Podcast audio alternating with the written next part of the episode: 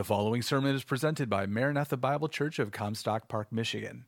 For more information, go to mbcmi.org. And let's go to God's Word together this morning. 2 Timothy chapter 4. I invite you to open your Bibles to 2 Timothy chapter 4. We want to continue in our series that we have begun just last week entitled The Marks of a Healthy Church Member and we're taking a break from our study of the book of Romans. If you've been with us recently, you know that we just spent 10 months in the book of Romans and we got through chapter 4. And so we're taking a short break over the summertime just to uh, address some other issues and topics, and we'll return to our study of Romans in September. But for a short time this summer, we want to take uh, some time to look at the marks of a healthy church member. We want to talk about the part that you and I play in helping our churches become the kind of churches that God has called them to be and wants them to be and desires them to be. So we're looking at the part that you and I play as, as members, as participants in the local church. What does a healthy church member look like in light of the scripture? What, what does this person characterized by? What do they look like? What are some of the traits or the qualities of someone who might be defined as a healthy church member or participant?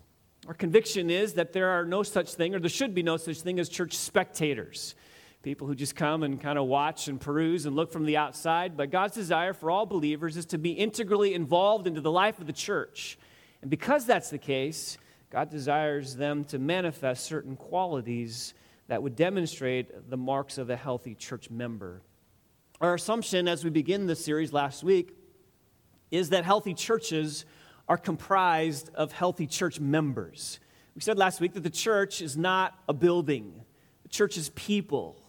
And so, if we want a healthy church, what's essential to a healthy church are healthy believers, healthy uh, individuals who comprise the body of Christ. And so, we're looking at our obligations, our responsibilities, and our expectations as it comes to our participation in the local church.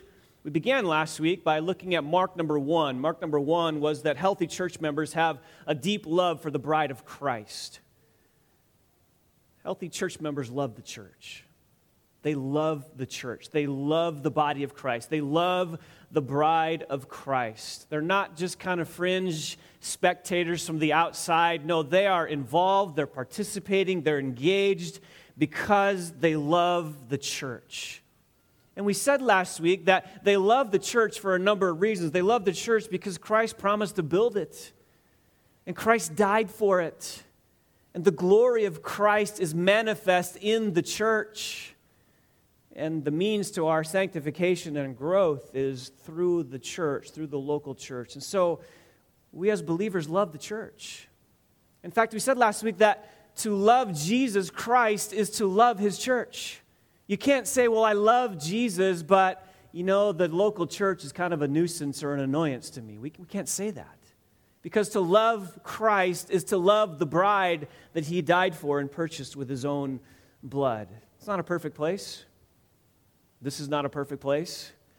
Uh, this church and all churches manifest the flaws that, that, are inherent in the people that comprise them. So we're not a, a, perfect entity, the church is, but, but it's the bride of Christ nonetheless. And so what makes a church a special place is that it's Christ's church.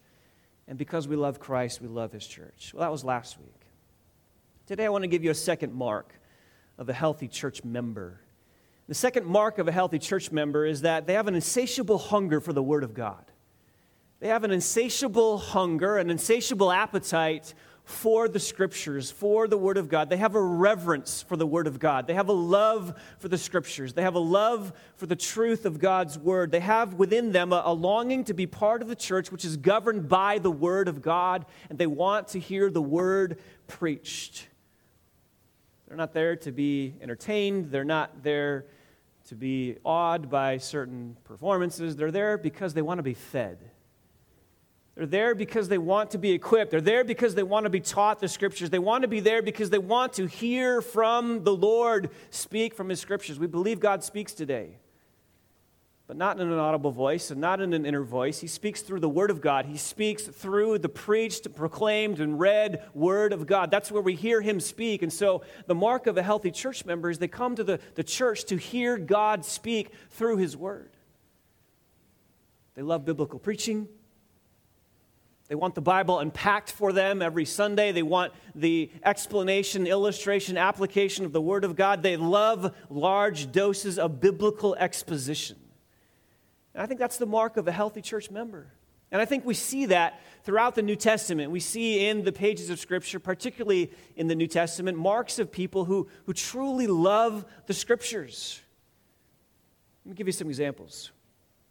Acts chapter 2, when the church is born, Peter stands up and he preaches a, a spirit empowered message. He preaches the gospel. He preaches Christ to, to all the people that were gathered in Jerusalem on Pentecost.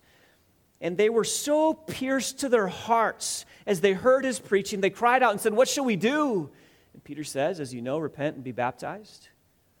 And then Acts 2 41 and 42 say this So then, those who had received his word were baptized, and that day there were added about 3,000 souls they were continually devoting themselves to the apostles' teaching and to fellowship and the breaking of bread and to prayer. The early church was marked by a love for the scriptures. They met together, they, they gathered together to hear the apostles teach the word of God. That's what compelled them, that's what drove them, that, that's what they longed for was the proclamation of the truth through the apostles. Acts chapter 13. Paul, on his first missionary journey, he has been sent out by the church at Antioch. He's going out into the regions of Galatia and Ephesus and all those areas. And he comes to a city by the name of Pisidian Antioch. And he, he there likewise preaches the gospel, just like P- Peter did back in Acts chapter 2. And verse 32 or 42 of Acts chapter 13 says Paul and Barnabas were going out, and the people kept begging that these things might be spoken to them the next Sabbath. They were begging. They were pleading, Paul, come back. Be back with us. We want to hear God's truth. Be back with us. We're begging you and pleading with you to come and proclaim to us the Word of God. That's what we see all through in the early church. This morning we just read from Acts chapter 17, the church in Thessalonica, Berea actually. They were there. And did you catch what was read? Verse 11. Now these were more noble minded than those in Thessalonica, for they received the word with great eagerness, examining the scriptures daily to see whether these things were so. They received the word with eagerness, with joy, with all eagerness, with all expectation, with all anticipation. They were so eager to hear the word preached that they couldn't help but opening the scriptures and look to see if what those things were said were true. In the church at Thessalonica, we see a similar example to that. 1 Thessalonians chapter 2, verse 13, Paul writes to them and says, For this reason also we thank God that when you received the word of God, which you heard from us, you accepted it not as the word of man, but for what it really is, the word of God, which also performs its work in you who believe. And so Paul writes to the Thessalonians and he commends them for the fact that they received from Paul not the word of man, but the word of God. They were marked by a love for the truth. I would wonder this morning is that your heart? Do you have that same longing? Do you have that same desire? Are you marked by that, that same conviction of a hunger and an appetite for the preached word of God?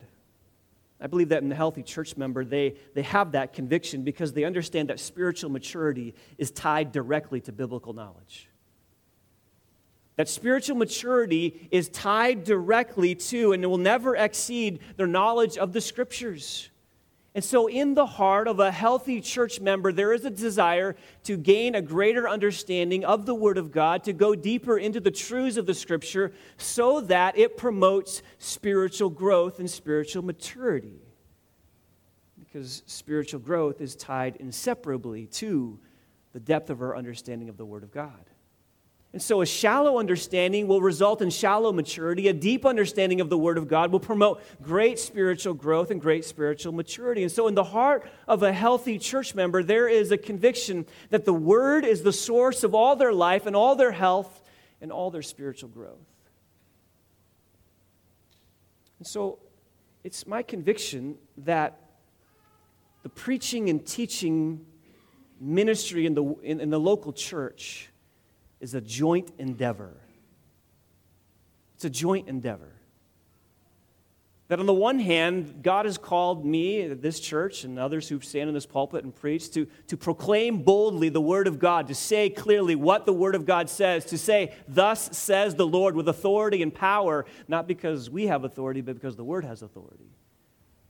But you have an obligation it's a joint endeavor. You have a responsibility to, to have a hunger for this word and to listen to this word preached and to apply this word. And so there's this joint venture that goes on in the proclamation of the word of God in the life of a local church. And so, on one hand, it's the elders and the pastor's responsibility to ensure that the church is a place where the word of God is clearly preached. That's our responsibility as church leaders. And we've committed ourselves to that here.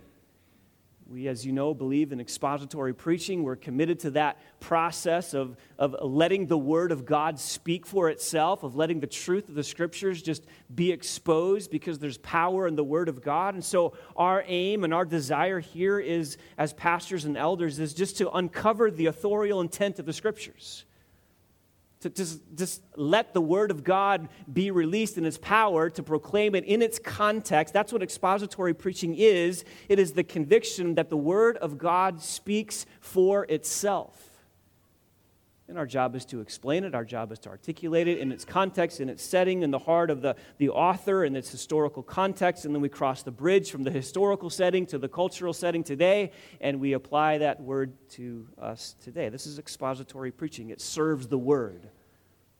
It enables the Word of God to, to preach itself. It presumes a belief in the authority of Scripture that the Bible actually is the Word of God, and we're called to submit ourselves to it. And so, our call as elders and pastors is to unleash the power of the Word through the preaching of the Word. That's what we do on a week by week basis. We're committed to that here. Verse by verse, paragraph by paragraph, chapter by chapter. And the reason for that is I have no authority in myself. You understand that? I have no authority. The Word has all authority.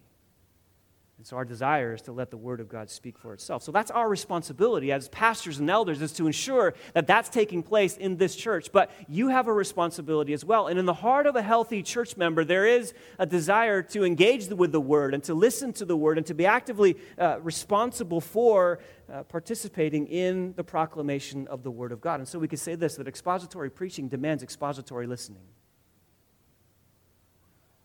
That if we're going to proclaim the scriptures in an expository sense, then you as a church have an obligation to listen and engage and participate in the proclamation of that word. It's not just about hearing the word, that's easy. All you have to do is be able to hear. That's pretty easy. That's passive. But to engage with the Word of God, that takes some more effort. That takes some, some work. That takes some diligence on the part of the listener. And so, listening to the Word of God requires a partnership with the preacher. It's not just the job of the preacher to stand up and, and say things and that's it. No, the, the, the responsibility is a joint endeavor. There's a participation between preacher and body all together. It's not just a one sided endeavor, it is a joint effort as together we hear from the Word of God. It's kind of like a pitcher and a catcher. You're not going to have a pitcher without a catcher. You're not going to have a catcher without a pitcher. You need both. So we pitch the Word of God, you catch the Word of God, and through that, there is a responsibility that is engaged in, in understanding what God's Word says. I want to take you to 2 Timothy chapter 4 to help us maybe understand and appreciate this this relationship between body and preaching. It's a passage I know you're familiar with. We preached from it before. I know you're familiar with it. And it is a text that is clearly known as Paul's commands to Timothy on how he is to preach and what he's to do. You'll remember that 2 Timothy is Paul's last letter. He was days, maybe weeks, maybe days away from his death at the hands of Nero. He knew that his death was coming. He knew that there was an impending death sentence hanging over his head. He was in chains in Rome in a prison. He's by himself. And he writes one last letter to his son in the faith, his spiritual child, Timothy, the man who had become really dear to him, the man who, who he really has invested his life into. This is his spiritual son. And he gives him some instructions here on what it means to be a pastor. I want you to listen. Let me read verses 1 to 8, and we'll just look at verses 1 to 4. Paul says this I solemnly charge you in the presence of God and of Christ Jesus, who is to judge the living and the dead, and by his appearing in his kingdom, preach the word. Be ready in season and out of season, reprove, rebuke, exhort with great patience and instruction. For the time will come when they will not endure sound doctrine, but wanting to have their ears tickled, they will accumulate for themselves teachers in accordance to their own desires. And they will turn away their ears from the truth and will turn aside to myths. But you be sober in all things, endure hardship, do the work of an evangelist, fulfill your ministry, for I am already being poured out as a drink offering, and the time of my departure has come. I have fought the good fight. I have finished the course. I have kept the faith. And in the future, there is laid up for me the crown of righteousness, which the Lord, the righteous judge, will award to me on that day, and not only to me, but also to all those who have loved his appearing. This is a, an apostle's admonition to his pastoral protege on how to conduct himself as a pastor. But I believe inherent within this text are implicit principles for a church on how they are to engage the proclamation of the word. So, what you have here, you have an accurate understanding and description here of the pastoral obligation and responsibility to preach the word, but out of that flows an understanding of how the church itself is to receive that word. It's an implicit understanding of, of the responsibility of the local church in having an appetite for the Word of God. So I want to give you this morning some reasons. Four reasons why healthy church members have an insatiable hunger for the Word of God. Okay, I want to give you those. Four reasons why healthy church members have an insatiable hunger or insatiable appetite for the Word of God. Okay, first, number one is because pastors are commanded to preach the Word. This is principle number one. I see it, we can, we can see it here clearly in, in the text. Paul has given Timothy some very clear instructions, some very clear obligations. He, he tells them in this text about his pastoral responsibilities. And yet, if we understand those properly, that the job of a pastor is described here, implicit within this description is the responsibility of the church body then to receive those instructions. So let's look at this. Paul writes in verse 1 I solemnly charge you in the presence of God and of Christ, who is to judge the living and the dead, and by his appearing in his kingdom. Now stop right there. Paul here is giving Timothy a serious charge. I mean, this, this is a weighty obligation. This comes with a, a solemn charge. And to, to communicate the gravity with which Paul is communicating these instructions to Timothy, he actually gives him three levels of accountability. I, that's Paul, the accountability of Paul. solemnly charge you in the presence of God, that's the accountability of God the Father and of Christ Jesus. That's the accountability of God the Son.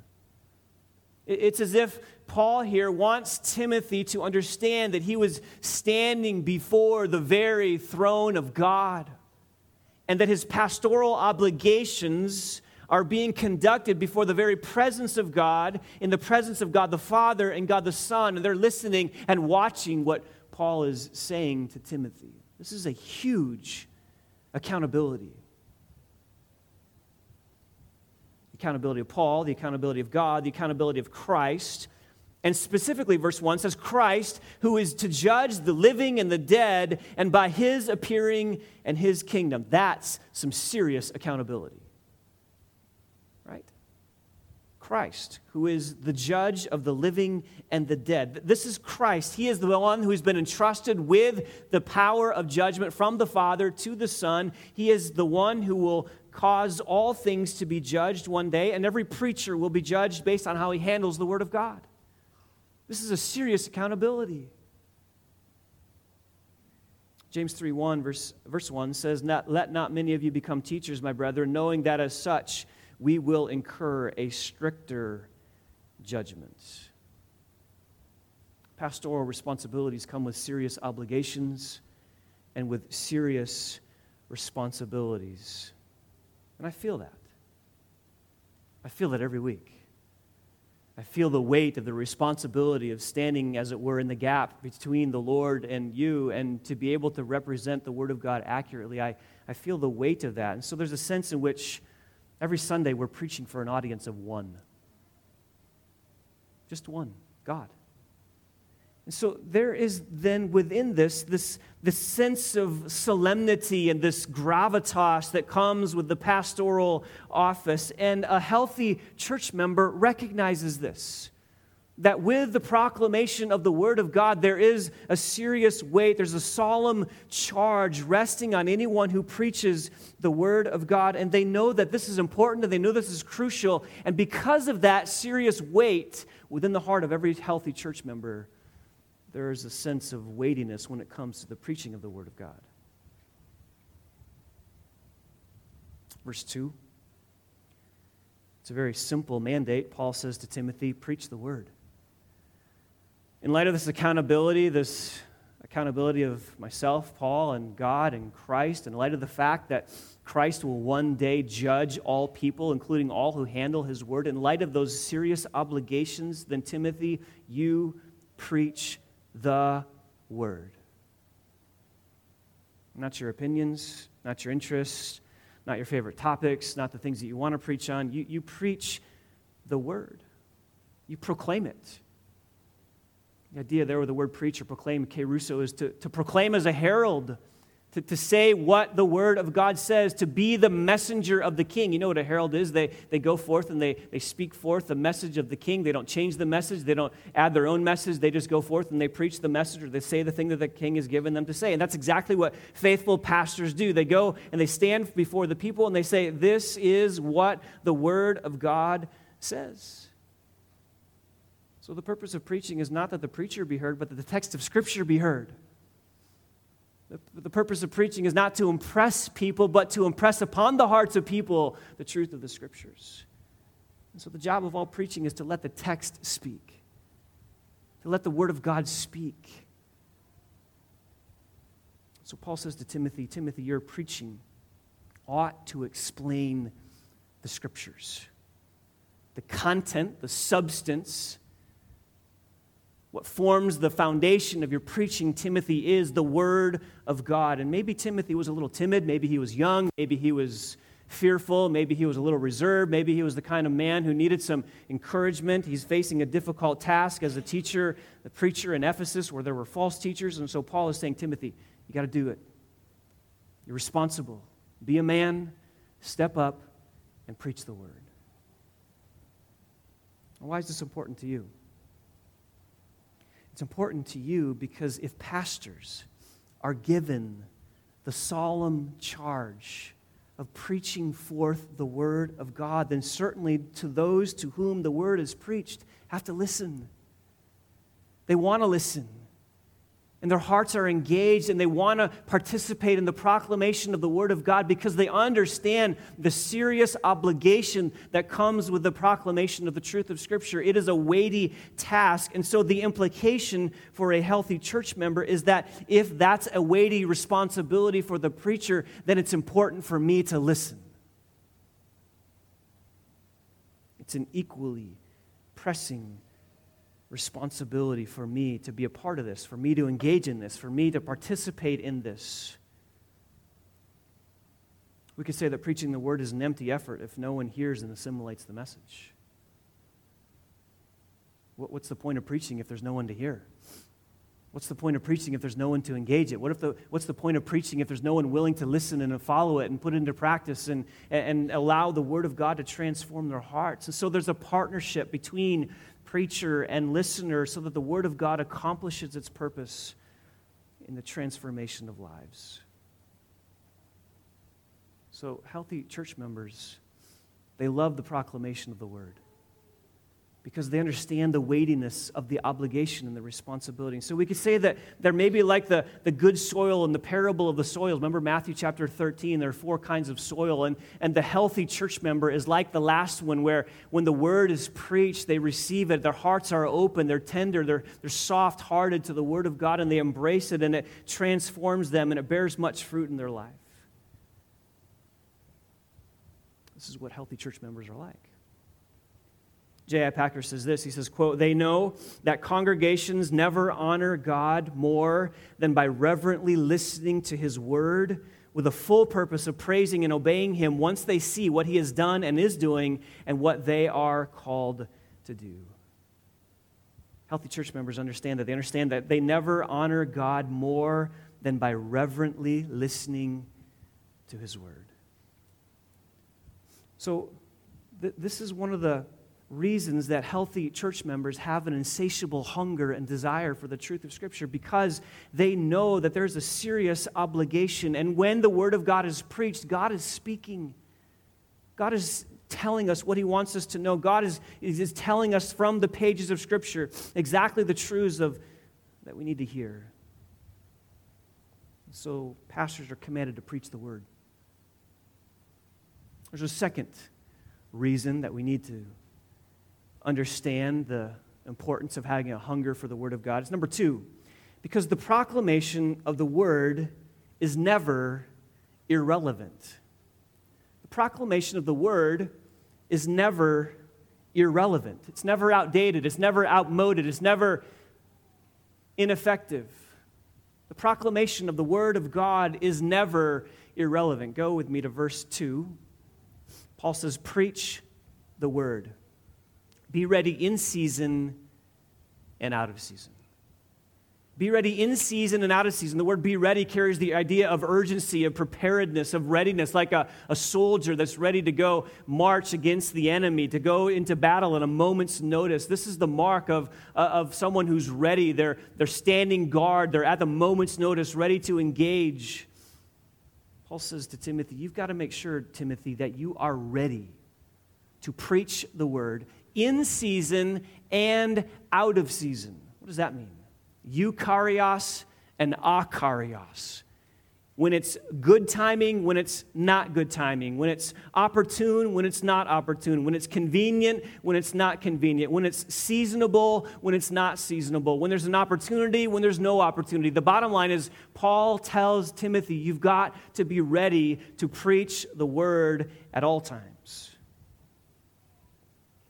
even when it's not popular, even when it's not acceptable, even when it's not welcomed, even when it's not legal, even when it seems there's little fruit, when it's convenient, when it's not convenient. It's the mark of a healthy church. To boldly, unashamedly stand before his people and say, Thus says the Lord. R.L. Dabney, in his book, Evangelical Eloquence, he says this He says, The preacher's task may be correctly explained as that of forming the image of Christ upon the souls of men. The plastic substance is the human heart. The dye which is provided for the workman is the revealed word, and the impression to be formed is the divine image of knowledge and holiness. The preacher's business is to take what is given him in the scriptures as it is given to him and to endeavor to imprint it upon the souls of men. End quote. That's what we do.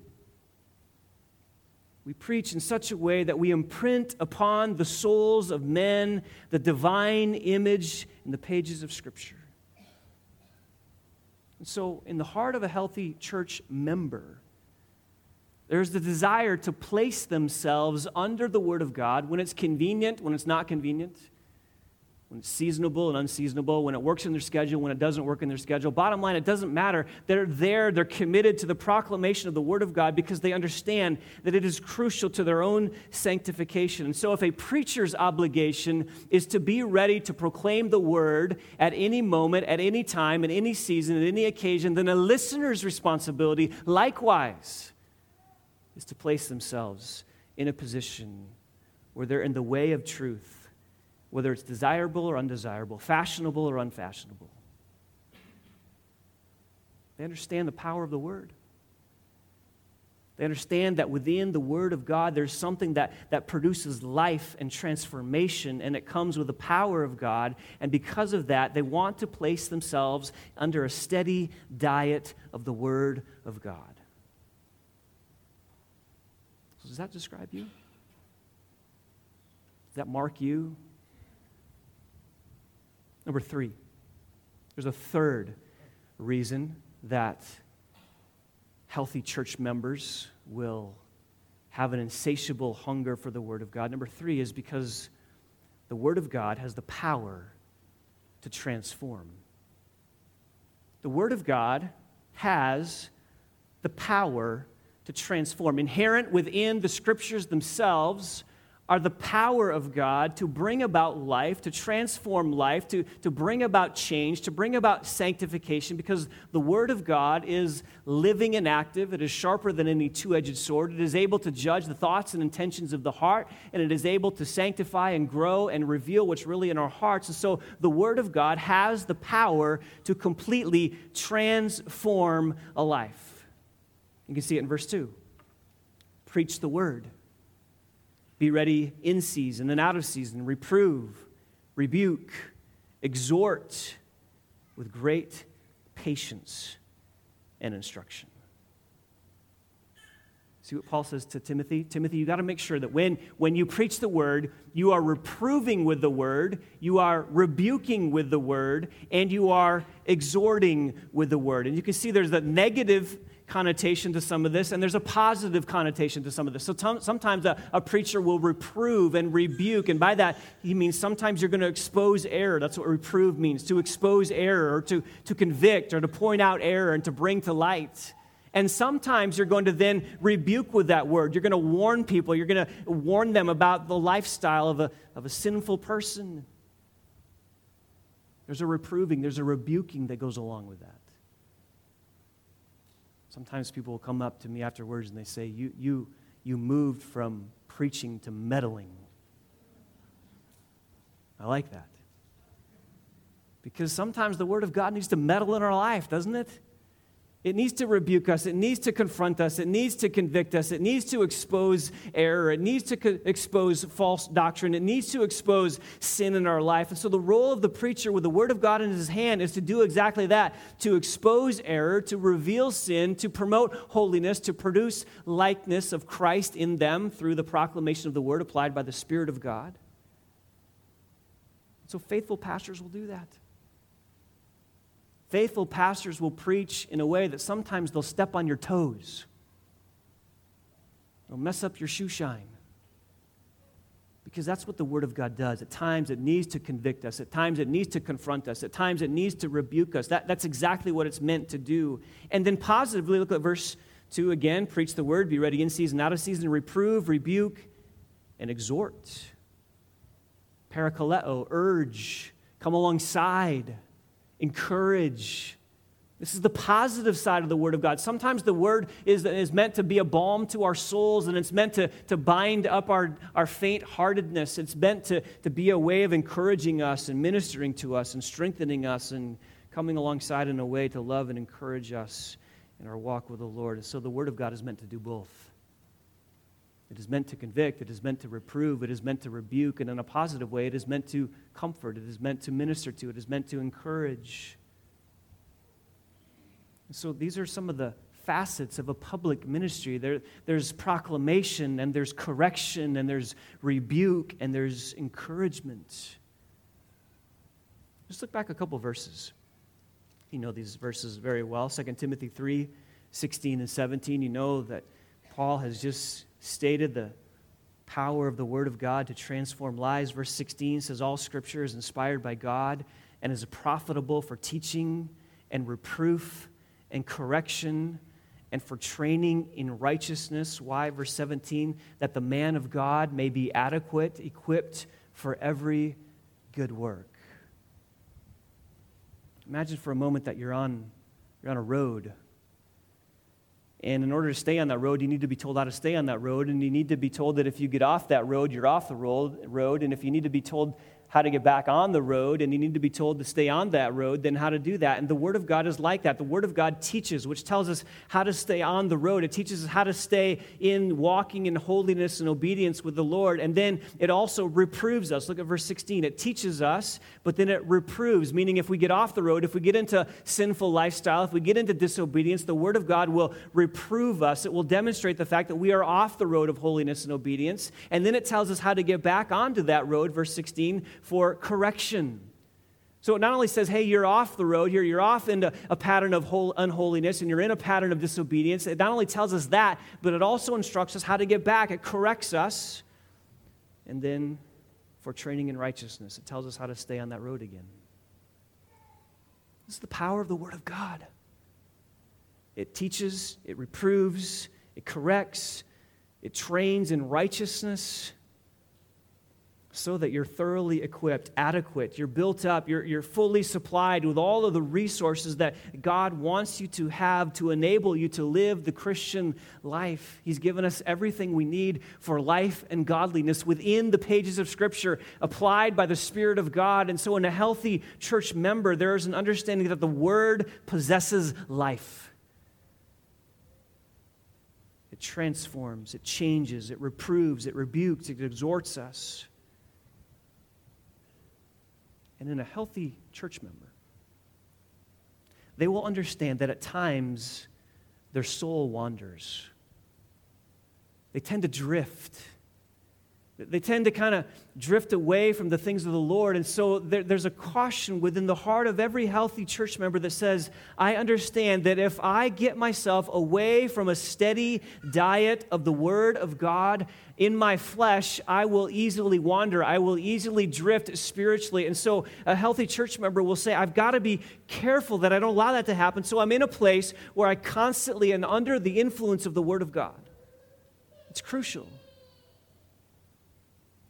I remember when I was teaching pilots in the Air Force about the physiological hazards of flight, one of the things that we would talk about is the danger of visual illusions. And if you're flying in an airplane, the last thing you want are your visual cues that are not right, that are improper, that are giving you false information. So, the need for every pilot is to have accurate information communicated through their visual system to fly the plane accurately. So, there's visual problems like illusions and other things that can affect them dramatically in an aircraft.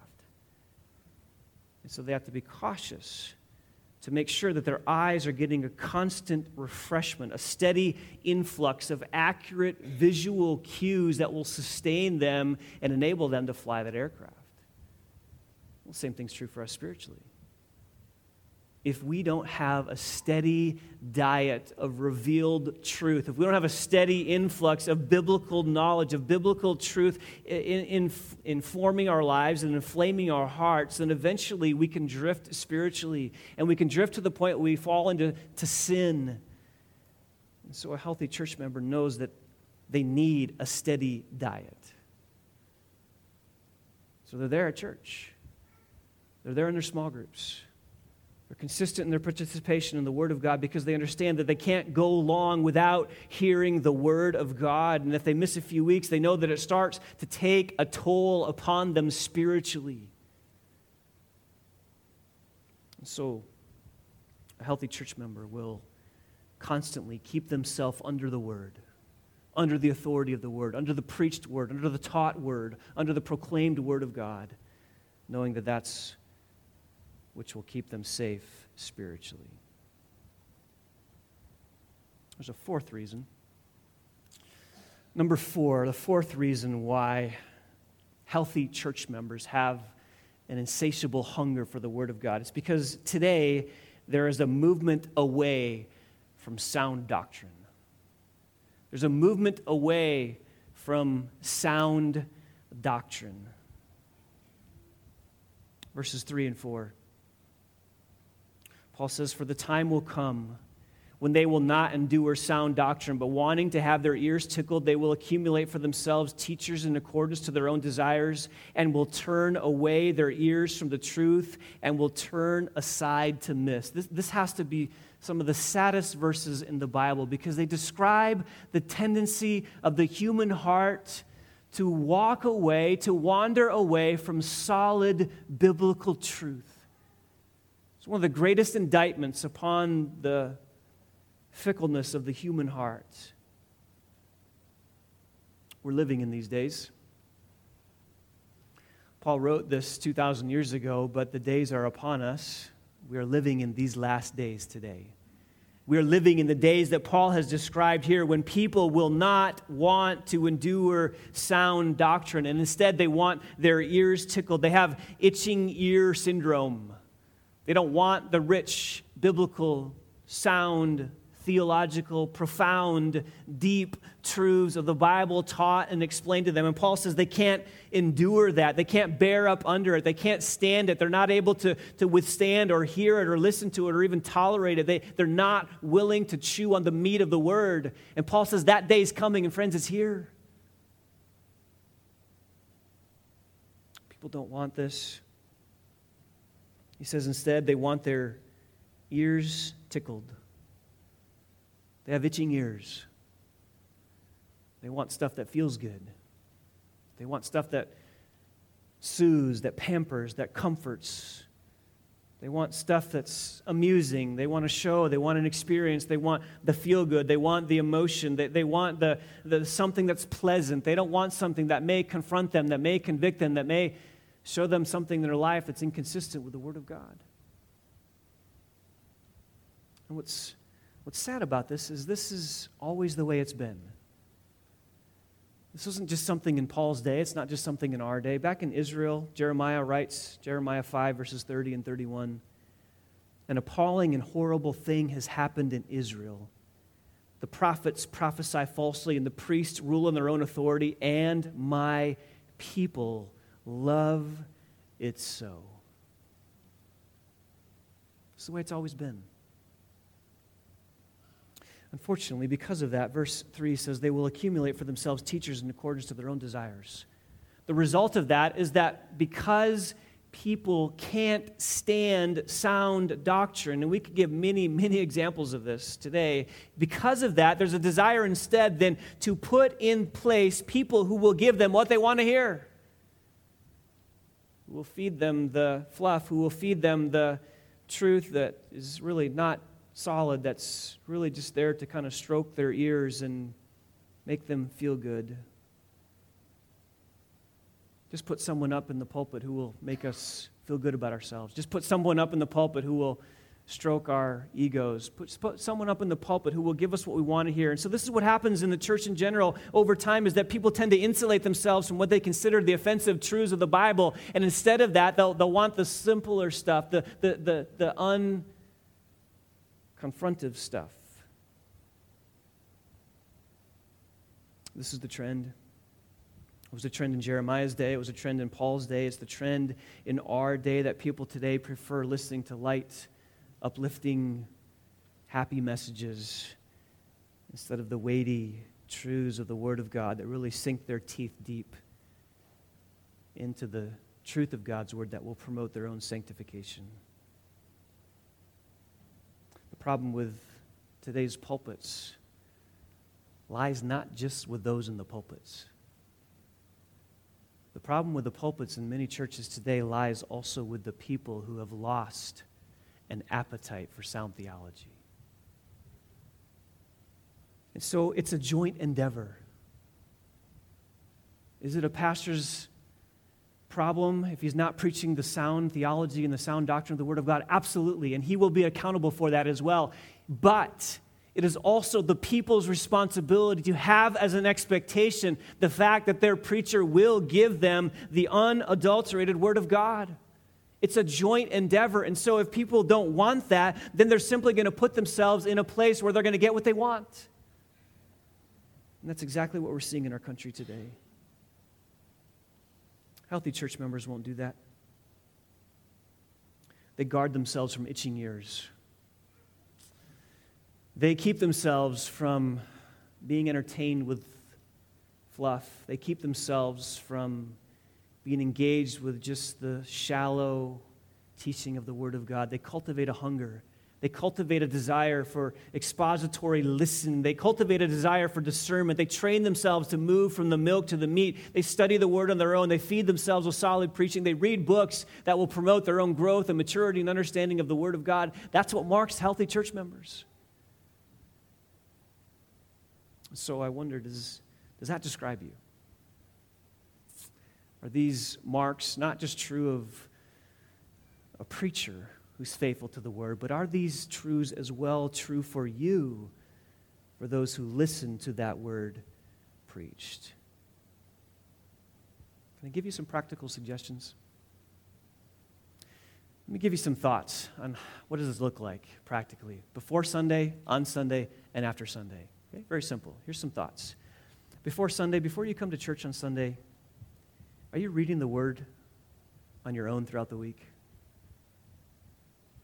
Are you reading the Word of God alone, uh, on your own throughout the week? Are, are you coming Sunday morning with an appetite for the truth of God's Word? Because if you're not reading the Scriptures on your own throughout the week, you can't come on Sunday mornings and expect your heart to be engaged and really excited and, and moving to listen to the Word of God if you haven't been cultivating an appetite for it all week. Read the word on your own, study it. Be in the truth of God's word throughout the week before you come on Sundays, and you'll find that your heart is more in tune, more ready to listen because you've already been thinking these rich truths about God and His word. So come ready. Prayer. Not only reading the word throughout the week, but praying throughout the week. Do you come Sunday morning, before Sunday, praying throughout the week, asking the Lord to make your heart receptive, asking the Lord to make your heart ready, asking the Lord to communicate His truth to you as you study the Word on your own and as you come on Sunday morning. Read the Word, pray throughout the week. How about confessing sin? Confessing sin throughout the week 1 peter 2 says therefore putting aside all malice and all deceit and all hypocrisy and envy and slander like newborn babes long for the pure milk of the word. How, how do you come to receive the word of god? How do you how do you really truly imbibe in the word of god? It's when you put aside malice and deceit and hypocrisy and envy and slander when you set aside sin in your life then you can hear the word of the lord. Sin will quench your appetite for truth confess sin, read the word, pray throughout the week, confess sin, and then also before Sunday, make the ministry of the word a priority. Make the ministry of the word a priority. What I mean by that is you make Sundays a priority. You know that when you come to church on Sunday morning, you are going to hear the word preached, and so you make it a priority to be here. We said last week that Sunday mornings begin Saturday night. What you do on Saturday night affects what you do Sunday mornings. What you do on Saturday night affects whether you come on Sunday mornings. So you make the ministry of the word a priority. For many people, it's not. So come, make it a priority. You schedule your life around Sunday morning so that you know you're going to be there when, when the word is preached. That's before Sunday, that's, that's during the week. How about during Sunday? How about during the sermon? What are some things you can think about and do I think you ought to think about fighting off distractions. Fighting off distractions, like how many bricks are on the wall behind me. You've counted, you all have. I know you've counted. Listen, Satan, Satan wants you distracted. He wants you distracted. He doesn't want you here engaged. He doesn't want you listening. He doesn't want your hearts fully embracing the word of God as it's preached. He wants you distracted. You have to fight that off. You've got to fight with some discipline and some effort to, to fight off those distractions so, so you hear the word preached. So fight those off and then listen with diligence. Listen with diligence, which means you got to stay awake. Listen, people don't think, I can see you sleeping. I can see every one of you. Every single one of you. I'm watching you. I know. You've got to fight that off. You've got to fight that off. You've got to stay attentive. You've got to listen with diligence. You've got to get your heart engaged and follow along and take notes and listen to the word as it's preached so that you're engaged and you can apply the word of God. How about after Sunday? Before Sunday, during Sunday, what about after Sunday? What about the rest of the week? You, you want to talk. Talk with people. Talk with people after the sermon. Engage people at the sermon. What would you think of that? What, how, how, are you going to apply that this week in your life? What are some things that stood out to you this week or that message? What, what was it about the Word of God preached this morning that really affected your heart? Talk about those things. Think about the sermon. Put it into practice. Ask for the Lord through His Spirit to enable your heart to put into practice the things that you heard. It's a weekly activity, it's a weekly enterprise, it's a day by day activity where you cultivate a hunger for the truth of the Scriptures. So, what are healthy church members like? They have a deep love for the bride of Christ, and they have an insatiable appetite for the Word of God. I see these qualities in you. I'm grateful for our church. I'm so, so thankful that you love the church. You love this church. And I'm so thankful that you come Sunday after Sunday to hear the Word of God preached. You are a blessing and a joy to preach the Word of God to. And I know you love it, and I know your hearts are hungry for it. And it's a joy and a privilege to be a part of a church like this. Let's pray together. Father, we thank you so much that you have given us clear instructions in the Word of God. You've shown us the priority and the importance of being a people who hunger and thirst for righteousness. Being a people whose hearts are engaged in expository listening being engaged at, a level with your word where, Father, it is impacting us, where it is transforming us, where it is renewing our minds, where it is directing our conduct and our behavior and our motives and our emotions. Lord, we want to be a people of the book. We pray that you'll continue to make us a church of the book so that we can reflect the glory of the God who has called us out of darkness into this marvelous light. So, Father, we pray that you'll help us to practice these things. Help us to be men and women of God who seek you with all of our hearts and allow the transforming power of the word to impact us on a daily basis. We thank you for these things and we pray them in Christ's name. Amen. You've been listening to a sermon presented at Maranatha Bible Church in Comstock Park, Michigan, where we exist to display God's glory, declare God's truth, delight in God's Son, and disciple God's people. No part of this digital file may be reproduced or distributed without prior written consent. For permission, go to mbcmi.org.